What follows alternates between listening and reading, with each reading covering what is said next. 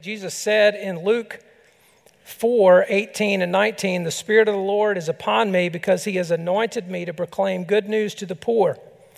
He has sent me to proclaim liberty to the captives and recovering of sight to the blind, to set at liberty those who are oppressed, to proclaim the year of the Lord's favor. And beloved, I want to tell you this morning that he is still setting captives free. He's still binding up the brokenhearted. He's still mending what's been broken, restoring what's been stolen, renewing what has withered, and finding what was lost. He lifts the heads of the downtrodden and carries the burdens of those who are weighed down by despondency and despair. He is able and he is willing because God is great and God is good. And Psalm 100 calls us to thanksgiving and praise on those grounds. Psalms are songs, as you know, they were written to be sung, and they are like modern songs to a certain degree poetic, and they have rhythm and structure. Um, they have a variety of themes and moods and that sort of thing if you were to read all 150 of them. Psalm 100 is uh, like all other Psalms in those respects. What makes it unique is its title. It's a psalm, you notice there, for giving thanks. A psalm for giving thanks. There are other psalms that include commands to give thanks. This is the only one identified as being a thanksgiving psalm. And maybe that helps explain the popularity of this psalm down through the centuries, even right up to our day and since the time of the Old Testament. In fact, our, our closing hymn today is a paraphrase of Psalm 100 written in the late 1500s and has continued to be sung since then. It's called the Old 100th, in fact. But this psalm calls us to praise and thanksgiving on the basis of two, two facts that the Lord is God and the Lord is good. It's structured around those two statements, and it's from these that I've drawn the sermon title this morning God is great, God is good. Now, of course, many of us learned a, a table blessing as children, right? That began that way God is great, God is good, let us thank Him for our food. Uh, but even though it was just a memorized prayer, it actually contains a profound truth. Because we praise God for his greatness and we thank God for his goodness. And, and conversely, if we understand something of God's greatness, praise flows forth. And if we recognize God's goodness, thanksgiving comes forth. We praise God for His greatness. We thank Him for His goodness. And those two truths alone require us to respond. And let's observe how that's outlined in Psalm 100. So if we just do kind of a the 5,000 foot flyover, okay, if we just sort of scan from, from above um, this, these five verses in this psalm, and if we, particularly if we flew by a few times, you might, it might take a few times to notice this. But you'll notice that there are essentially two stanzas to this song. There are verses one through three that are kind of the first stanza, verses four through five are the second. And both stanzas command action on our part and then give, give the basis for that action. Um, and in both cases, what we know to be true about God determines how we respond. And so I, I want to approach the text that way this morning, looking first at what it tells us about God's nature, and then how we are to respond to that knowledge. So rather than taking it just sequentially, beginning in verse 1, I want to take it a little bit more thematically. What does it tell us about God and His nature? And then what does it say about how we respond to those facts? Well, let's look, first at God's nature. And as I said, and as the title of my sermon would reveal, the first thing is that God is great. Look in verse 3, and it doesn't say uh, those words explicitly, but it says, Know that the Lord, He is God. Know that the Lord, He is God. You notice there in probably whatever translation you're reading, assuming it's an English translation, you'll notice the word Lord is in all capital letters. And that is a translating convention, and I won't go into why this is the case, but it, it actually is, it reflects that that's the divine name. It's the one that um, is sometimes transliterated Yahweh or other times Jehovah, when we think of the divine name. And there are reasons why it's translated rather than transliterated, so we get Lord um, in the English Bible. And that's distinguished from other places you'll read in the, in the Bible where Lord is capital L and then it's lowercase the other letters, and it's a different word for Lord. This, re, this reflects that is the divine name. And the reason I mention that is because what, what they're saying here is Yahweh is God. Our God is God. In other words, so Yahweh is the, is the God of Israel over against the, the gods of the Canaanites or the Amorites or the Hittites or the any other ites. You know, they all had their, their own gods that they worshiped. And this is the God of Israel. And, he's, and they're saying, Our God is the God. And it goes on to say, It is He who made us, and we are His, or maybe in your translation, um, and not we ourselves. It is He who made us, and we are His people and the sheep of His pasture. So God is our maker, so He commands, uh, and He is our shepherd, so He cares. You get that? That's what's being revealed here. God is our maker, so He commands. He's Lord of it all. Even those who don't believe, by the way. But he's also shepherd, so he cares. And these are just declarations of his greatness. And his greatness commands our praise. And let me just read a few Old Testament verses that make some mention of greatness and, in some cases, a connection to the praise that follows from this. Uh, there are, I've only picked a few because there are so many you could find in the Old Testament. Jeremiah 10 6 says, there is none like you, O Lord. You are great, and your name is great in might. Psalm 145 3. Great is the Lord, and greatly to be praised, and his greatness is unsearchable. Psalm 47 7. For God is the King of all the earth. Sing praises with a psalm. And then this few verses from 1 Chronicles 29, verses 10 through 13. Therefore, David blessed the Lord in the presence of all the assembly. And David said, Blessed are you, O Lord, the God of Israel, our Father, forever and ever. Yours, O Lord, is the greatness and the power and the glory and the victory and the majesty. For all that is in the heavens and in the earth is yours. Yours is the kingdom, O Lord, and you are exalted as head above all. Both riches and honor come from you, and you rule over all. In your hand are power and might, and in your hand it is to make great and to give strength to all. And now we thank you, our God, and praise your glorious name. If you don't have anything else to say before you carve the turkey this week, that might be a good passage to open with. We thank you, our God, and praise your glorious name.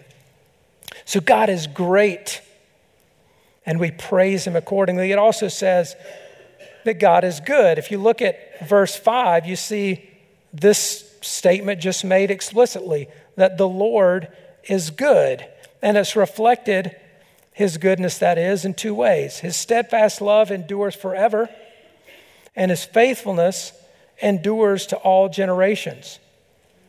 So, this is the God they're proclaiming, the one who preserved them in Egypt, who liberated them from Egypt, provided for them in the wilderness, and then delivered them into the promised land. His love endures forever, and his faithfulness to all generations. May I ask you, what fears do you have right now about what tomorrow holds?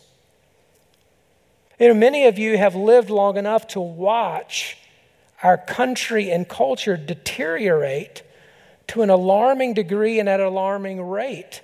And you're afraid about what the future holds, even for your children or grandchildren.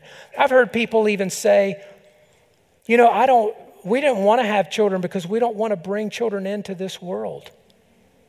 And I, I can understand something about the pessimism of, uh, of what the future holds or what the, the, the culture offers and that sort of thing. But God is Lord.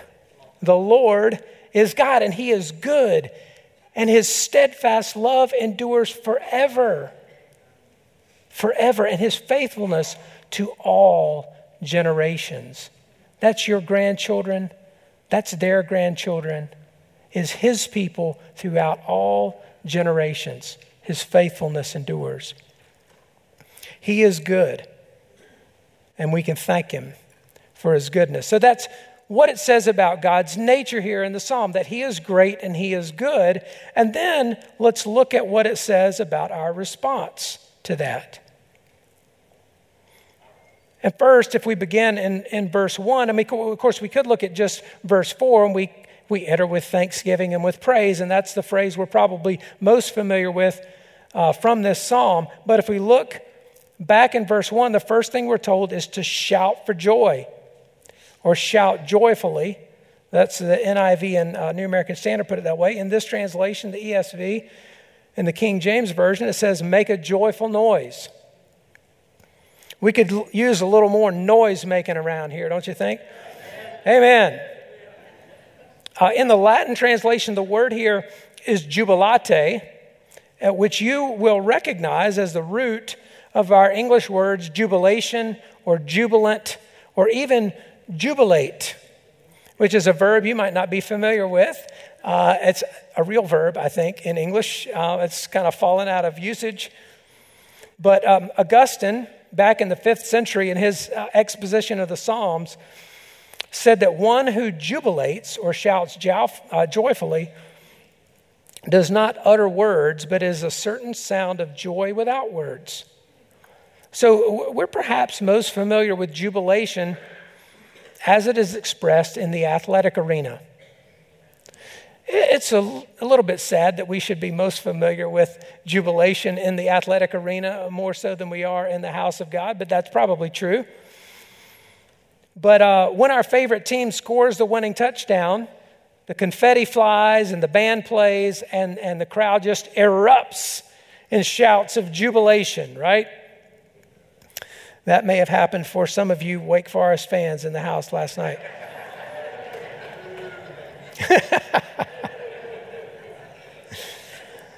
but they're just shouts of jubilation. There are no words. No, one, no one's in the stand saying, Well executed, men. I am pleased with your performance and excited about the outcome. It's just wordless shouts of jubilation, right? Well, that's shouting for joy. Charles Spurgeon says that th- this joyful noise signifies a glad shout, such as, a, as loyal subjects give when their king appears among them. So you imagine the king going out to battle and, and reigning victorious or defending the city against the onslaught of the enemy and then coming processing back into the city, and the people receive him with jubilation, with shouts of joy. That's the word here. And in that light, it makes sense that this is how we would respond to the Lord, doesn't it? Because He is our God, He is our Maker, He is our shepherd, and we are sheep in His pasture. And, and not only that, but I, I am the sheep that left the pasture. I'm the one for whom he left the 99 to come and find and bring back to the pasture.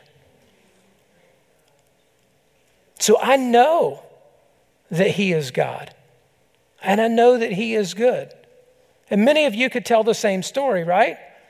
Can somebody say amen to that, right? I was the wretch we were singing about.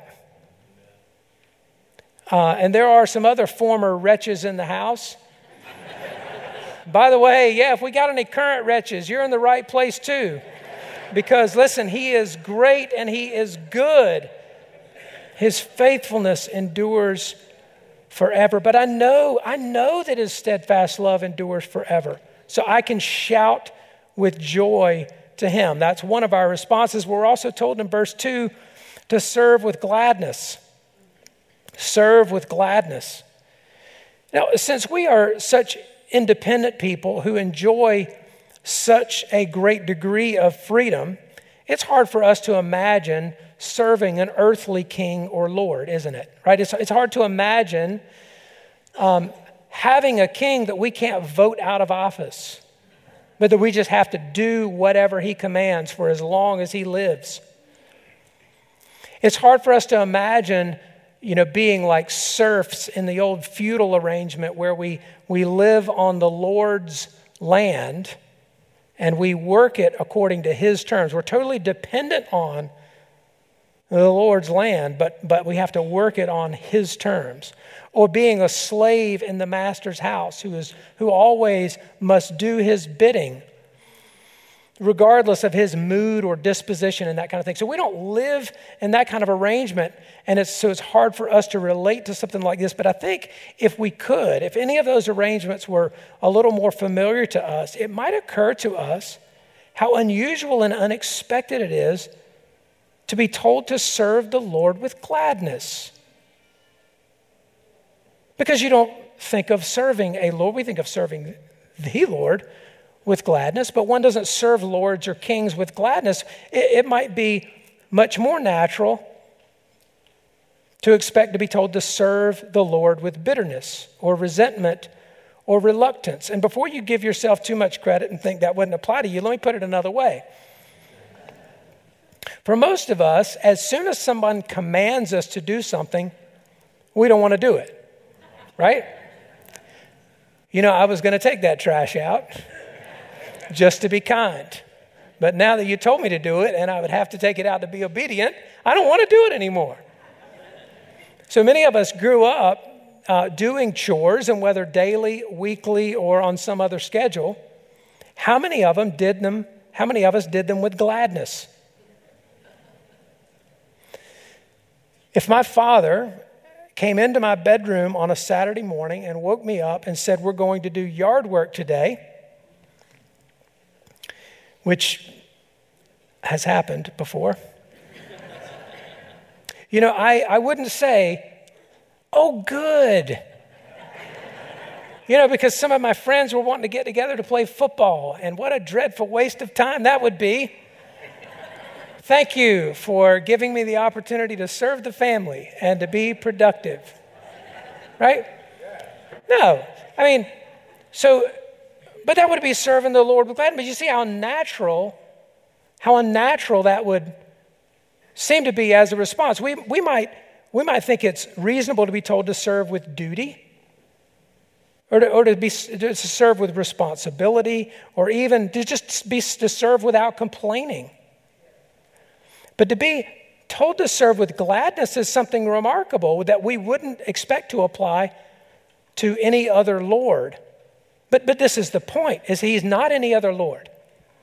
He is our great God, who is also not only Lord, but caring and constant and faithful. And we can serve him with gladness. It's the way he tells us to ser- uh, serve him. And then, third, our response, we're told, is to come with singing. So, not only with shouts of joy or to serve with gladness, but we should come with singing. And this seems to parallel the statement in verse 4 that we're familiar with that we're to enter his presence with thanksgiving and his courts, uh, or enter his gates with thanksgiving and his, his courts with praise. Both verses specify that we should come with, you know, making pronouncements or declarations that exalt him in response to his greatness and goodness. You, you may be familiar with it. Often there are protocols for entering the presence of a king or queen. And uh, they are designed, or historically, I guess, designed to ensure that due honor is properly demonstrated and that the relative status or standing of ruler and subject is maintained. So there's a protocol for how you approach the king to be sure you pay due honor to the king and that you're reminded that you're lower than he is. That's what I'm trying to say. That's a protocol for approaching the king. And so, uh, in approaching the Queen of England, for instance, here are a few of the rules. A woman should curtsy, and a man should bow his head. Address her as Your Majesty initially, and then ma'am thereafter. Don't speak unless spoken to. Don't be seated until she is seated. Don't start eating until she starts eating. Don't, whatever you do, turn your back on her. It's disrespectful.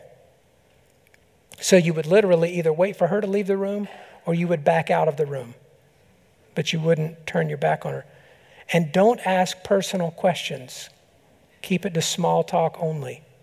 These are actual rules. Now you'll know for your next visit with the Queen. You'll have a head start on how to approach her. You know, it's perfectly appropriate for the Queen to dictate how honor is to be properly shown. And these might be exactly the kinds of rules that we would expect any monarch to have, right? If you're going to approach me, you do it in a certain way so that you're reminded I'm the king and or I'm the queen and you're not and so forth. But knowing that, then it might seem striking that we're told to come into the Lord's presence with singing. I mean, if you think about the Queen of England as an example of a monarch or any other king that would be like that, you clearly would not come into the presence of the Queen of England with singing. You, you shouldn't even whistle or hum, by the way. Don't make a peep. But let's consider some reasons why we're told to approach the Most High God in that way. Well, first, and these are just a few, but first of all, God is the source of everything good that we enjoy. As, as uh, James 1.17 says, every good gift and every perfect gift is from above, coming down from the Father of lights. So songs of thanksgiving uh, and praise are highly honoring to him. It's an acknowledgement. We recognize he is the source of everything good we have. What better way to come into his presence than with singing? Thanksgiving. Number two, God is entirely secure in himself right? I mean, he doesn't need reminders from men how great he is or how high he is. Now he calls us to praise him, but what I'm telling is, what I'm saying is, he doesn't have to be puffed up. He doesn't need an ego boost from people. He is totally secure in who he is. Likewise, he has no, no need to keep people in their place, so to speak. So it, he, unlike kings or queens throughout history, he has no fear that someone's going to come into his presence and be perceived by others as more powerful than he is. He has no fear that somebody is going to uh, sort of maneuver for position and topple his kingdom. He is completely unthreatened by any attitudes or gestures or intentions on the part of mankind to, to mount rebellion or insurrection. God is not bothered by that. And so he doesn't need people to approach him in a way that keeps them in their place. But most of all, for those who believe in him, God is not only king, he is father. And of course, that's not re- revealed immediately in the text here. We have it uh, the Bible pointing always in the Old Testament to what would be revealed in Jesus. But He is Father. Those of us who know Him, we know Him as Father. We still reverence Him as King. But He accepts us as beloved children and joint heirs with Jesus. So, so when we come into the presence of God, we are coming into the presence of our Father, the King. Isn't that a wonderful thing? And so, guess what? It's okay to speak first. You don't have to wait to be spoken to. It's okay to speak first. And it's okay to get personal with Him. And it's okay to come with singing and shouts of joy, jubilation, because it's joy birthed out of an affection for the one who has set his love upon us. God is great and God is good. And it is completely fitting that we would respond with thanksgiving and praise that doesn't have to be practiced, rehearsed, it doesn't have to be scripted or anything like that. But it just flows out of what's inside of us because we recognize how great and how good He is. And that was evidenced um, in Eva's testimony. I mean, it's, it's, a, it's an immediate, recent, personal reminder of what it looks like for a great God to show his goodness to a person, to an individual. And the stories are innumerable because his love endures forever, forever. And I want to read you in closing uh, another little testimonial um, of the fruit of God's work through Celebrate Recovery. Um, and this is actually addressed to the church. It's, it's appropriate for me to read.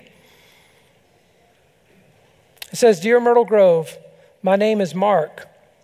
I'm a believer in Jesus Christ and in recovery from drugs and alcohol.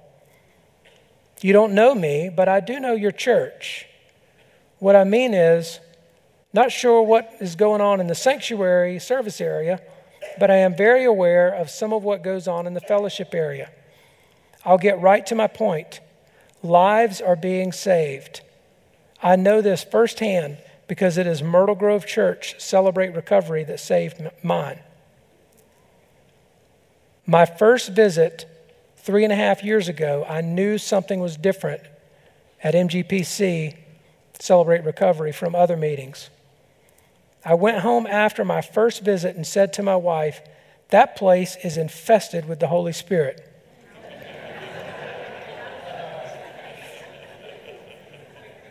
What a wonderful thing to be said, right? If somebody's going to spread rumors about you,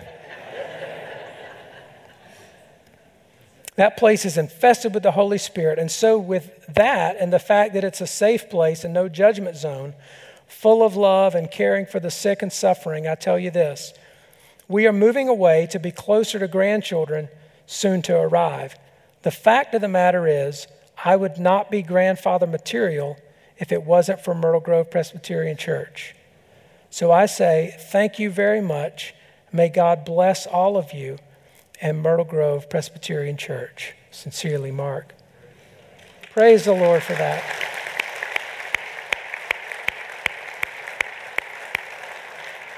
God is great and God is good. And that is not simply the opening line of a rote, memorized children's prayer, but it is the basis for the praise and thanksgiving that flows out of us ceaselessly. And especially at this time of year, as we enter into Thanksgiving, we ought to be reminded He is great and He is good, and He is still demonstrating that in the lives of people all around us. And I will tell you here that um, Celebrate Recovery is, uh, of course, we have an opportunity to show our support for what God is doing through that particular group. But I said to Jim earlier this week, um, you know, my, my message last week was four spiritual needs we never outgrow. So fellowship, forgiveness, service, and study. And I don't know of a group or a ministry anywhere in our church where that is being any better lived out, any more effectively or faithfully than it is in Celebrate Recovery. Real people are experiencing a real God in really profound ways. And they know increasingly that He is great and He is good. Let's pray together. Lord, you are our great God. We praise you today. We praise you, Lord, for countless testimonies of how you're still working in the lives of real people, even right here in our midst. And as we enter into this season of Thanksgiving, Lord, we just, we just remind ourselves of your goodness that we, we can't even uh, express fully the number of ways in which you are good and have been good to us. We thank you and praise you, Lord. We ask that you would continue by the power of your Spirit to work um, in mighty ways in the lives of people who come into this fellowship. We thank you for Eva and her willingness to share her testimony. We thank you for what you did and are doing in her life. We thank you, Lord, for the story you have written, this new chapter on Mark's life. And there are others even back there right now who could say similar things. We thank you, Lord. We just invite you to continue to work in that way. Would you be glorified in us as you do? In the name of Jesus, amen.